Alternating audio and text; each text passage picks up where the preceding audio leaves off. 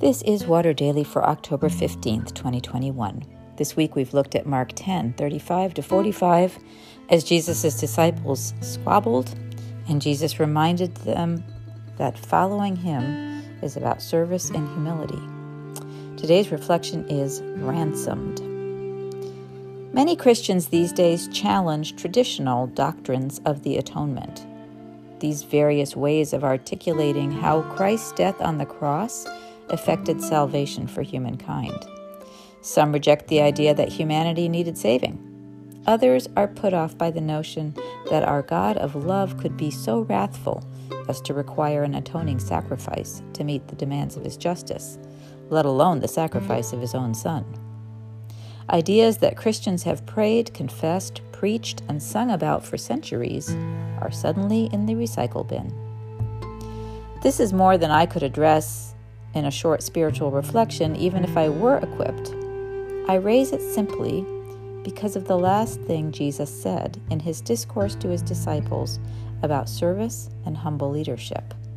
Quote, For the Son of Man came not to be served, but to serve, and to give his life a ransom for many. If we wonder why theories of atonement developed at all, that line about giving his life as a ransom is one reason.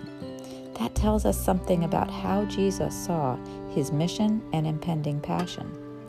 It suggests that many are indeed in need of being rescued, saved, liberated, redeemed, like an item sitting on a pawn shop shelf.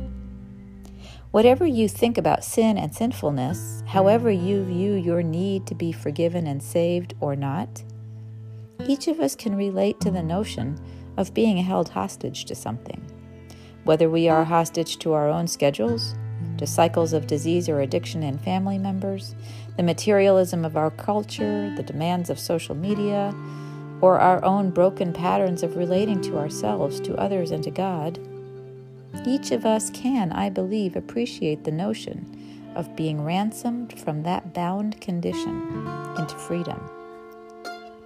Even if we accept Jesus' gift only in that light, it is enough to make us profoundly grateful to be ransomed, meaning someone has paid the ransom so that we can walk out of captivity into the bright sunlight of liberation. What in your life have you been ransomed from? What do you need freeing from now? Might you ask Jesus in prayer today how his offering of himself unto death and back into new life has provided you a key for the door?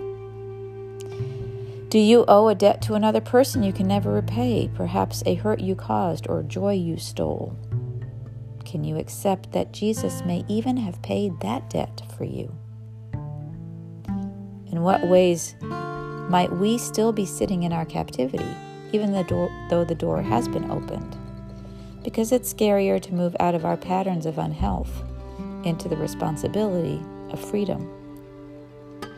There's a beautiful song called Be Ye Glad with this refrain Be ye glad, oh, be ye glad. Every debt that you ever had has been paid up in full by the grace of the Lord. Be ye glad, be ye glad, be ye glad. We are ransomed. Open the door and step into the light.